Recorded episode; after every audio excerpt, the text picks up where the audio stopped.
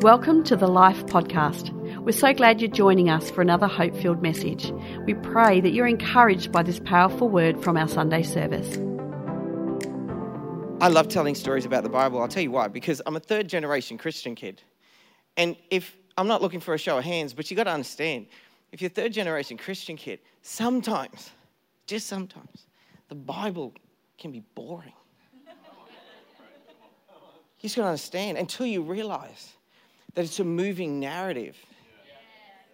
It's not a static report, but a moving narrative.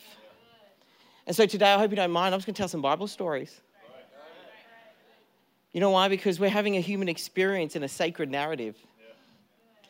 And it's the humanness of the Bible that makes it real. We read the Bible in hindsight and we're like, yeah, how stupid. They should have known better.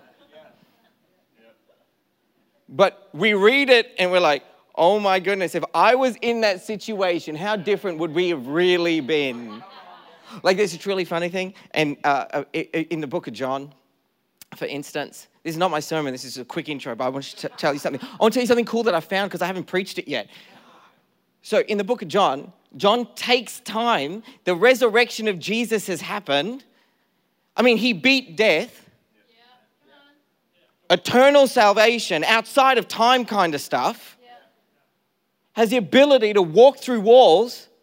And John goes, But I beat Peter to the tomb.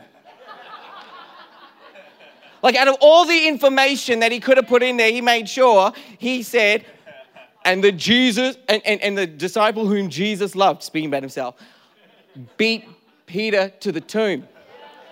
A little bit of healthy competition there right? There's so much healthy competition that in, you know, Jesus walks on water, right? The only miracle.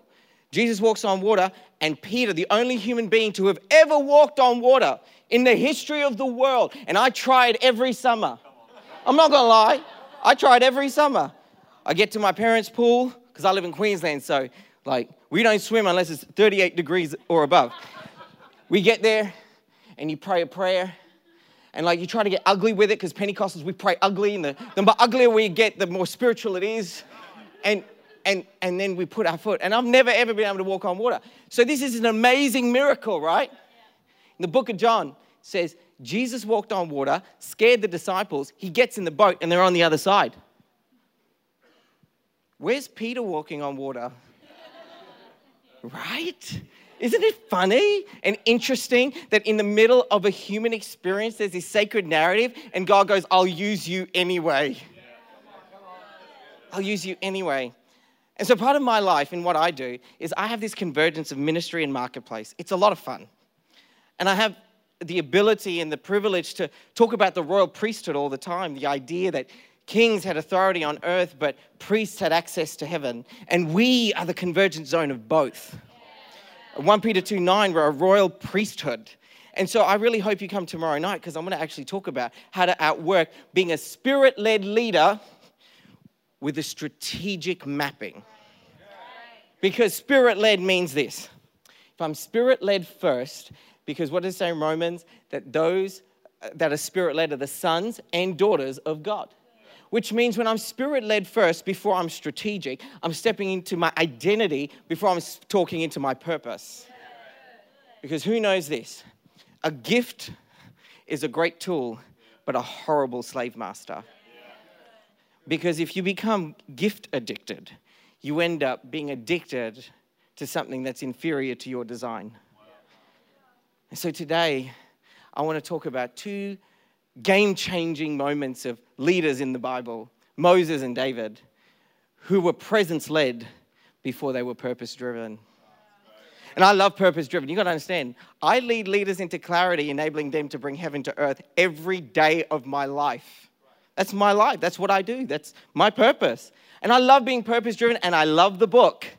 If anyone's watching, I like the book. I love the book. I love the teaching. However, there's a prequel to being purpose driven as being presence led. And so, can we go on that journey this morning? So, let's jump to Exodus 33 on the slides. If we go to the first slide, Exodus 33, this is what it says God has asked Moses to go and fulfill his purpose. And then he says this Then Moses said to him, If your presence does not go with us, please do not send us up from here. How will anyone know that you are pleased with me and with your people unless you go with us? What else will distinguish me? The game changer isn't your purpose, the game changer isn't your plans, the game changer isn't your strategic mapping, even. The game changer is his presence the game changer is present. And you go, Andrew, how, what do you mean his presence? I mean, when you become aware of his presence means I'm not praying a fancy prayer. I'm emptying my thoughts and my plans to say, God, I just want your presence. I'm just, I'm aware. And to the point of where you can be aware of his presence with every breath that you take. How will we be different from everybody else? It's not in your planning or programming. It's in His presence. How do you reach a community? It's in His presence. Are all those other things important? Yes and amen, but not if they are overshadowing His presence. Can we rewind? Because I see everything in movies, right? I'm one of those creative people that if you give me dot points, I'll get lost. But if you show me a storyboard, I'll learn. Like I'm just waiting for Quentin Tarantino to do a real version of the Bible movie John Wick kind of David and Goliath stories. So let's jump back. Let's rewind a little bit to Exodus 3. I'm going to stand up here if that's okay. It says this Then he said, Do not draw near this place, take the sandals off your feet. And we know this part of the story because Moses has failed and he has made a mistake. He got driven to the wilderness and he works for his father in law, if that wasn't punishment enough. So he works for his father in law, and as he's tending the sheep and the flock and everything else, he is walking, and a burning bush speaks to him. A burning bush talks to a human being. And we just read it like it's normal. At some point, don't you think Moses would have thought, I wonder if my father in law put some weird herbs in my kebab? And so here he goes, the burning bush is speaking to him, and he calls him by name. He calls him by name. God calls him by name. You ever felt called by God? And then confused by God? He called him and then said, Stop. But, um, but God, you called me. He said, Yeah, I called you, but you got to be obedient before you step into my presence. So we're called, but are we obedient? We're called. So he calls him by name. And he comes closer and he says, Do not draw any closer. Take the sandals off your feet. See, shepherds, very simple people. They had two protective mechanisms sandals and a rod or a staff, a shepherd's staff. And what does he say? He says, Before you step into my presence, I need you to take the protective mechanisms off. I need you to take the protective mechanism. mechanism. Why? Because Sand was hot. Why did they wear sandals? The sand was hot, the rocks were sharp, there were scorpions and snakes. And yet God says, no, take all those protective mechanisms off because when you step into my presence, you can't be wearing a plan B. You can't wear a plan B. It's the otherwise, the lest we, if we're going King James. Oh, I've got a plan, well, God's called me, awesome, but I've got a plan just in case He doesn't turn up. God's like, mm-mm. Take the sandals off your feet. And then he says, Where you stand is holy ground.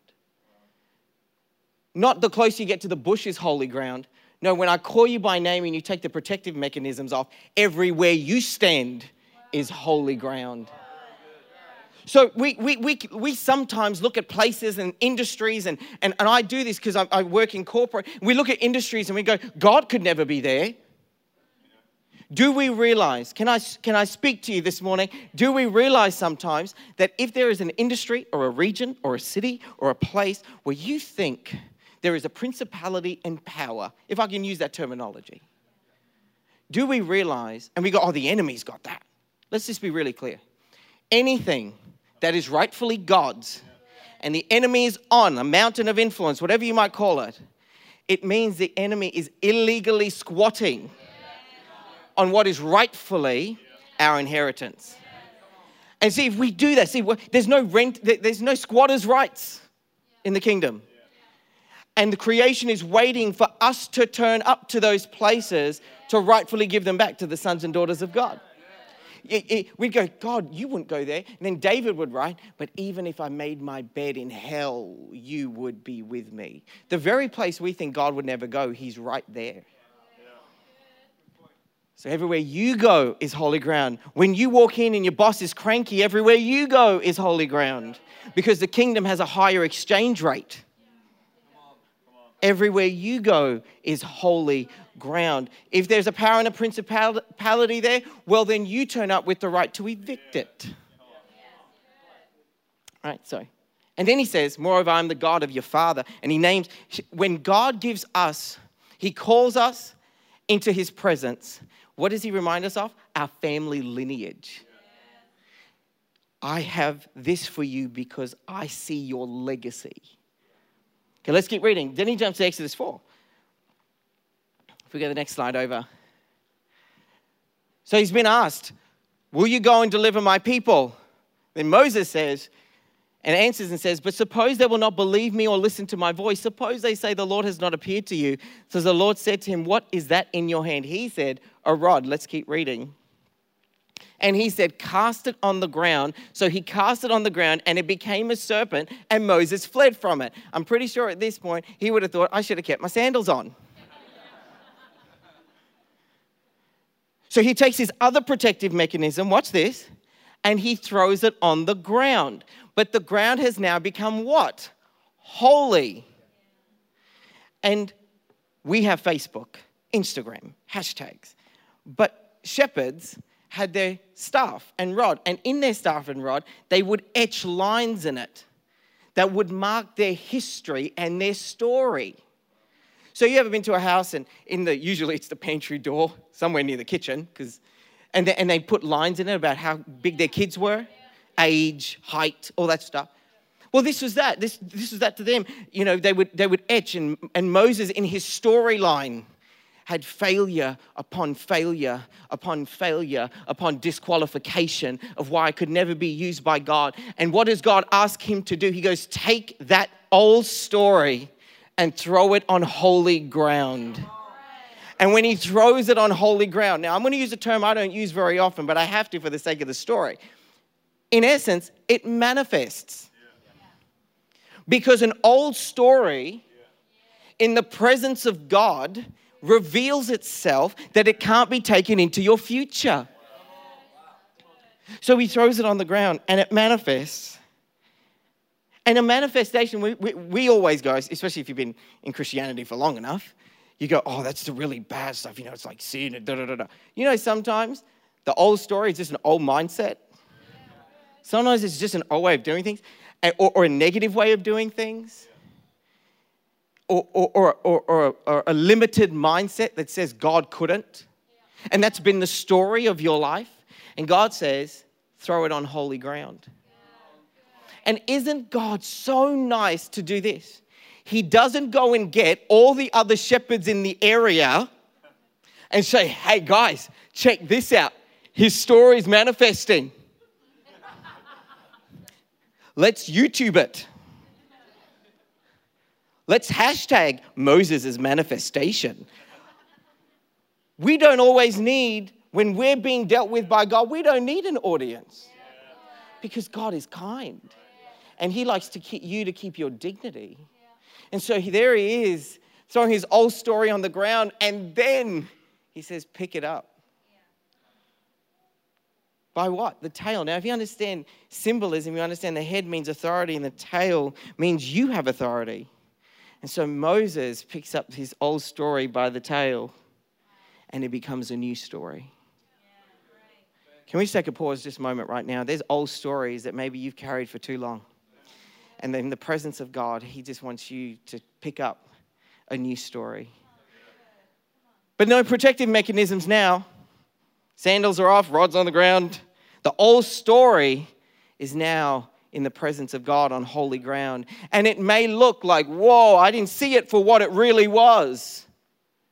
And then he says, pick it up because no longer, and after today, 19th of June 2022, there'll be old stories that get thrown on the ground today and picked up with authority that will, ne- and they will never have authority over you ever again because you're walking out with a new story, walking out with a new narrative. This is the God story for you, and you can live free.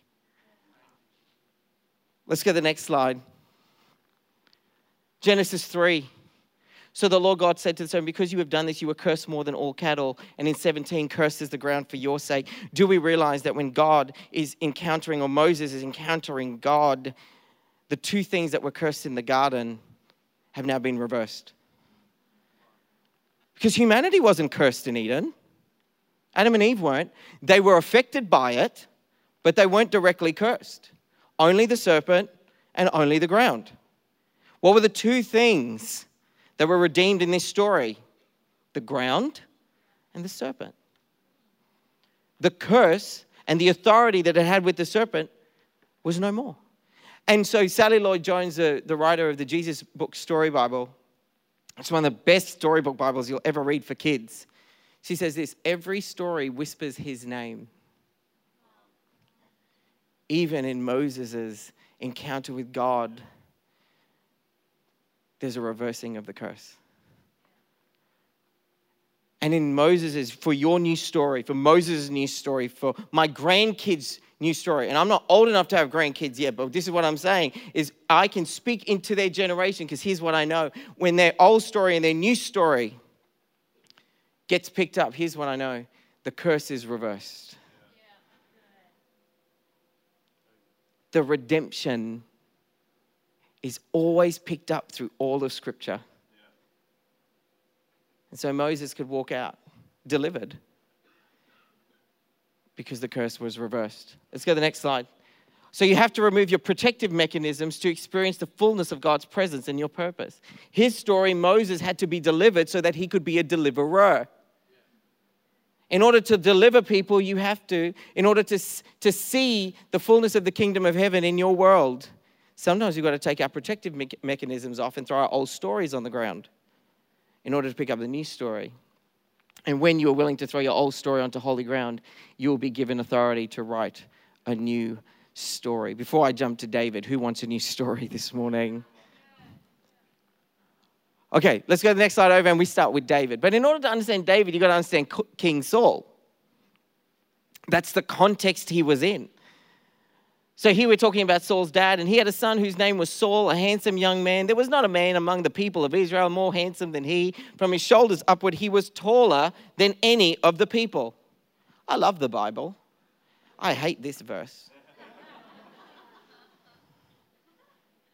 Why is good looking and tall in the same kind of description? My wife always said she wants to marry someone tall, dark, and handsome. Then she goes, Well, two out of three ain't bad. But if there was a bachelor Israel, King Saul, imagine being remembered for all of history. He was just really, really, really, really, really, really, really good looking. That's his story. Let's go to the next slide. And so here we have King Saul. They want a, they want a king. Israel wants a king.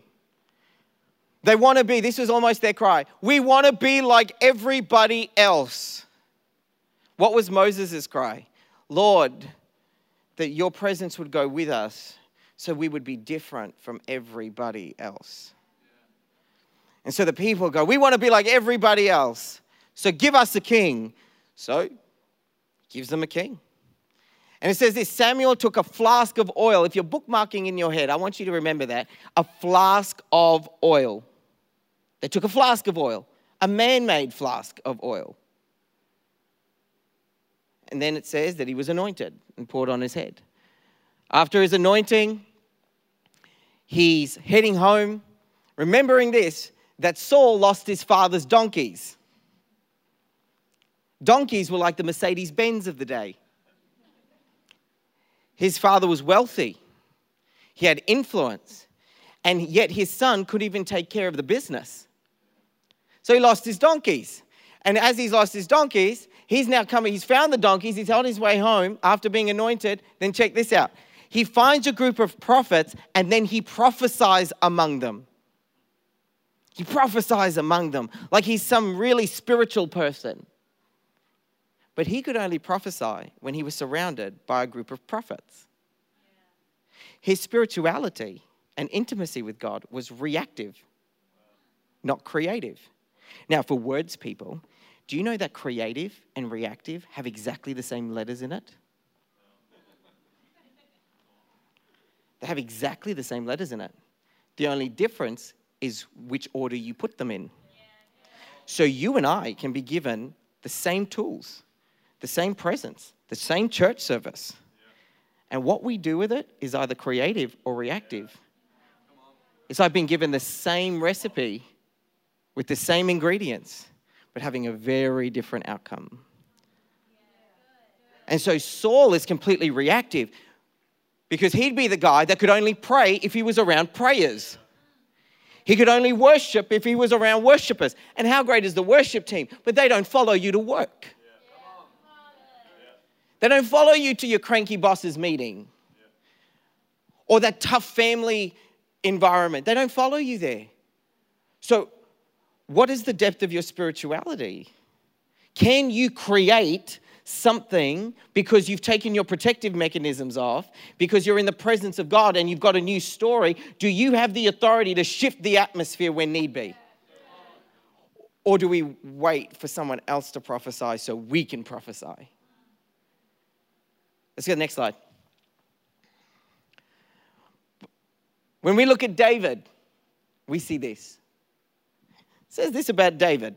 But the Lord said to Samuel, Do not look at his appearance or at his physical stature, because I have refused him. For the Lord does not see as man sees, for the man looks at the outward appearance, but the Lord looks at his heart. In essence, we've made this mistake before. Let's not do it again. Let's go to the next slide. Now he was ruddy. Watch how they describe David. Now he was ruddy with bright eyes and good looking, pleasant to look at.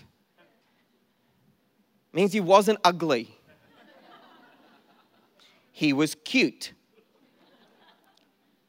I, I youth pastored and young adult pastored for long enough, and you know, as you see all the you know the young people grow up and they have kids and everything else, and you got to be a good Christian when you see their babies. you look at these babies, and they show you with such pride, and you go, "Wow, so cute." And Alison, my wife, would be like, You've got to stop saying they're cute. And I'm like, Why? She goes, Don't you know the definition of cute? I went, No, enlighten me. She goes, It means it's interesting but ugly. I'm like, What do you mean? I've been called cute my whole life. so David was cute. He was cute. He didn't have the stature of Saul, he didn't have the height of Saul. He was pleasant to look at. Then Samuel took the horn of oil. What did I tell you to bookmark before? Flask of oil. What was David anointed with? A horn of oil. History would say that it takes four liters of oil to do an anointing. The difference between Saul's anointing and David's anointing was something had to die for David's. A sacrifice had to be made for David's anointing. And we now are recipients of the ultimate sacrifice for our anointing. And it's messy. Four liters of oil is messy. I know churches actually that still do a four liter anointing service. They stand in a little pool, little blow up pool, and they just pour it. Don't wear your good clothes that day. Four liters of oil. Something had to die for David's anointing and he would live in the fullness of that. See, the man made flask is us keeping our protective mechanisms on, saying, I can do it myself. And it's drip. It's a dripped, in, a dripped anointing. So we're just anointed enough to be reactive. We're just anointed enough to get the job done. But we're not anointed enough to be intimate and be in his presence. And so I've got to get messy. Can I be honest with you? The anointing's messy. The anointing's messy. I'm telling you right now, and this is what I love about God, is I love to be in the place where He breaks the, you know, that He breaks the rules that He never made up. I like the idea that God breaks rules that He never made up. I want to be in agreement with that. And so there's this horn of oil, and David's dripping. And if we really understand the story, do you realize that David was anointed king? And then he had to go back to his father's field dripping with oil. Can you imagine going back to the sheep pen, dripping with oil, wondering and looking at your brothers, going, Did, were, were you not there when I was anointed king? Isn't this below my pay grade? And he's dripping with oil, cleaning up the sheep. And here's what's so beautiful about the story of David is that he never lost his father's sheep. And sheep were the not Mercedes Benz of the day. He fought a bear and a lion to protect his, his father's business. What would Jesus say when he's 12? I'm just about my father's business. David would kill a bear and a lion to protect his father's sheep whilst being anointed king. And Saul's like, I know where the donkeys are.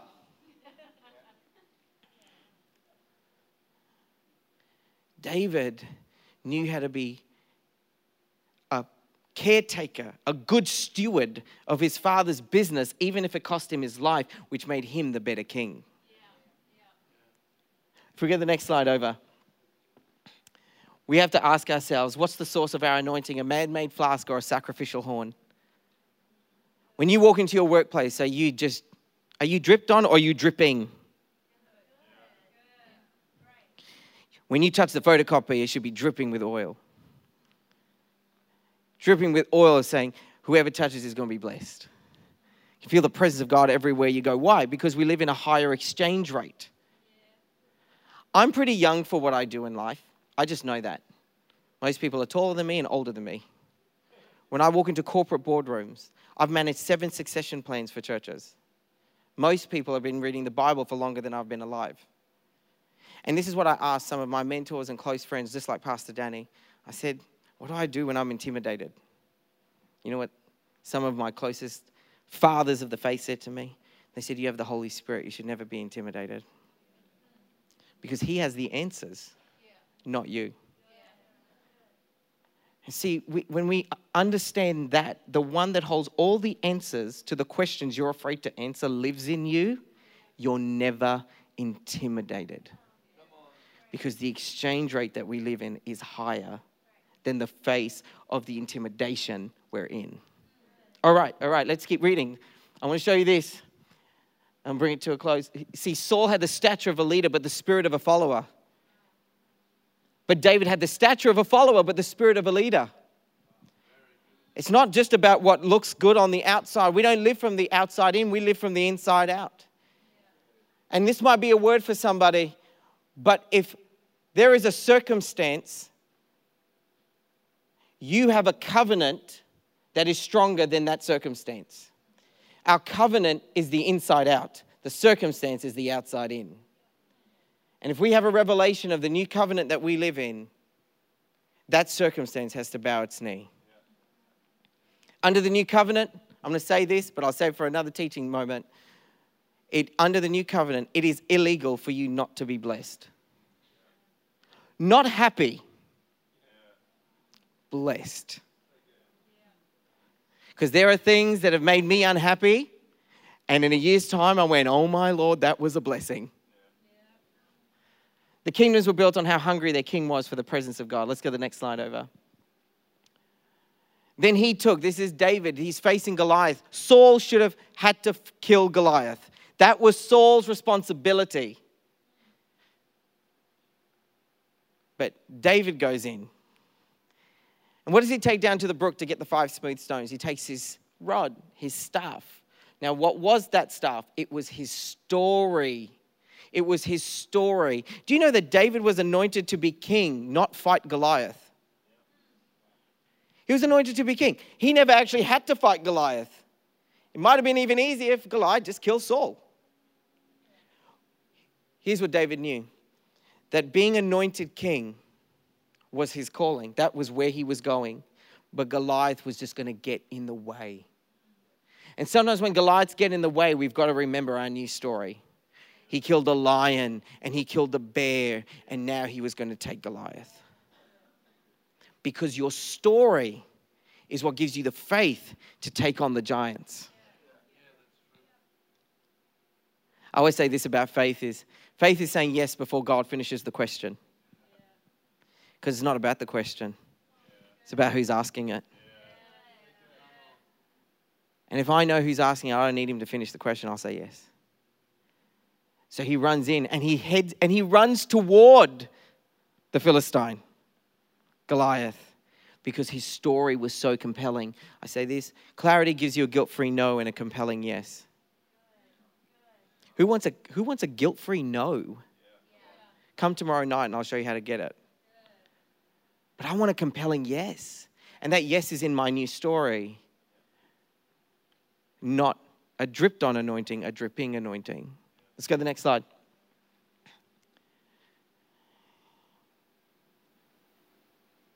David would write in Psalm 23 Though I walk through the valley of the shadow of death, I will fear no evil, for you are with me. Your rod and your staff, they comfort me.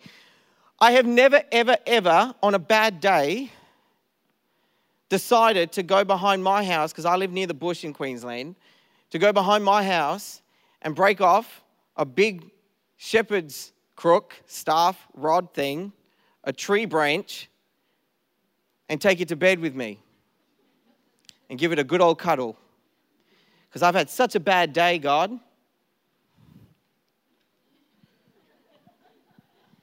I usually eat like, you know, like a bucket of M&Ms or something. Give me my ice cream bucket. But David says, though I walk through the valley of the shadow of death, the dark places, it's your rod and they staff, they comfort me. What does he mean? He's saying, God, your story in the darkest places of my life, the story comforts me because I know I can get up tomorrow because of your story. And not the old story filled with failures. No, the new story that I picked up with authority. Let's go to the next slide. Do not, David fails he messes up really badly. He's got money, he has power, he has a throne, he has a nation. And look at what he says. He says, Do not cast me away from your presence. You can take everything else away from me, but don't take me away from your presence because you know what? In your presence, I can get that stuff back. But if I keep that stuff without your presence, I have to maintain it. But God, take the throne, take everything. I don't care. But God, whatever you do, don't take your presence. And in these seasons of, I don't even call it strategic planning anymore. I call it mapping because God knows we don't know what to do with plans anymore. In all of the disruptions, I say, God, whatever, just not your presence. That's all I need is His presence. I'm going to close with this final thought. If I have the musicians up, please. Let's go to the next slide. For a day in your courts is better than a thousand. I would rather be a doorkeeper in the house of my God than dwell in the tents of wickedness. David writes this from a place of God, if I can't have your presence, I'll just be a doorkeeper. And all the host teams were like, yes and amen. Just, I'll be a doorkeeper. I'll just be a doorkeeper. I'm happy to be a doorkeeper. As long as I'm close enough I can smell the food, but I can't eat it, but that's good enough. Then dwell in the tents of wickedness. The, the, the tents of wickedness was where power could sit. It was a tent of power and planning and strategic conquests. He said, No, no, no, I, I just, I'd be a doorkeeper because I don't want to be in that company. I'd let that go. Not even just to be in your presence, just to be close to it. Let's go next slide because there's words in the Bible that just really, really intrigue me. Like, what is that about the doorkeeper? So this is what it reads like. The doorkeeper was a very important and privileged job, only entrusted to the most capable, loyal, and trained priest. His job was to make sure that no one who was unclean or undeserving would be allowed to enter the temple of the Lord. In this way, God's house would not be defiled. The incredible honor for this priest was that he had the incredible position to be in God's approximate presence, approximate, close to, not intimacy, but just so close that, to it that only a small fraction of humanity could ever experience. The idea of this doorkeeper was that he would let people in into an area of the temple and he would check whether they were clean or unclean. And they, so he had to check, like, did they have rashes or anything on their physicality that would uh, not allow them to come in. But they also post that. You ever been embarrassed to go like, oh, you know, there's that funny rash that I've got, you know, people are checking it at the door. And then the other thing is only Jewish men could come into this part. Jewish men. There was one thing that Jewish men had, and they had to get checked.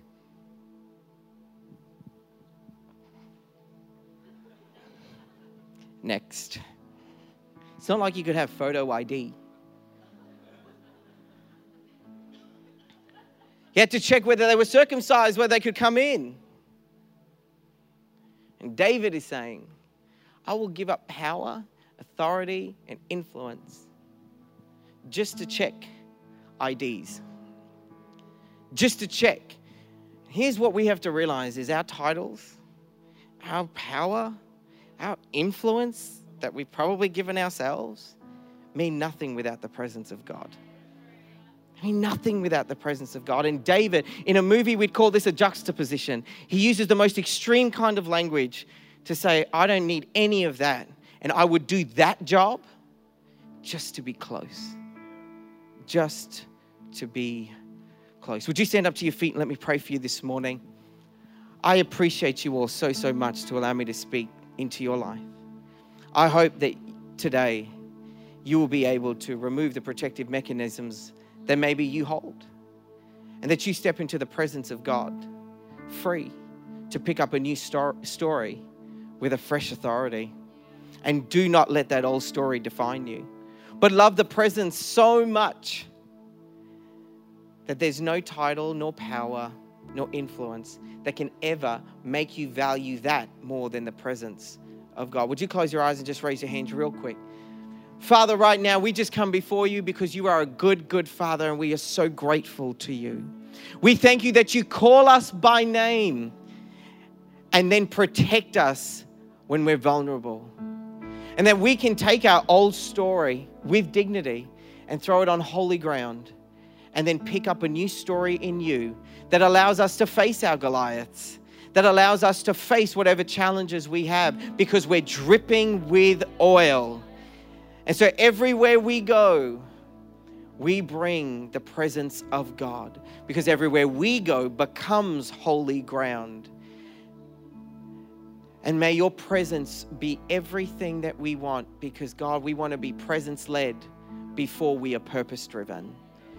And so, for every family represented here, for every leader represented here, we pray your blessing of a presence filled and led life. In Jesus' name we pray. Amen. Thanks for listening to this podcast. We trust that you're encouraged by this powerful message. You always have a place to call home here at Life, and we invite you to join us for our Sunday services at our Adelaide campus. If you'd like to know more about Life, then visit our website at lifeadelaide.org or download the Life Adelaide app and stay connected.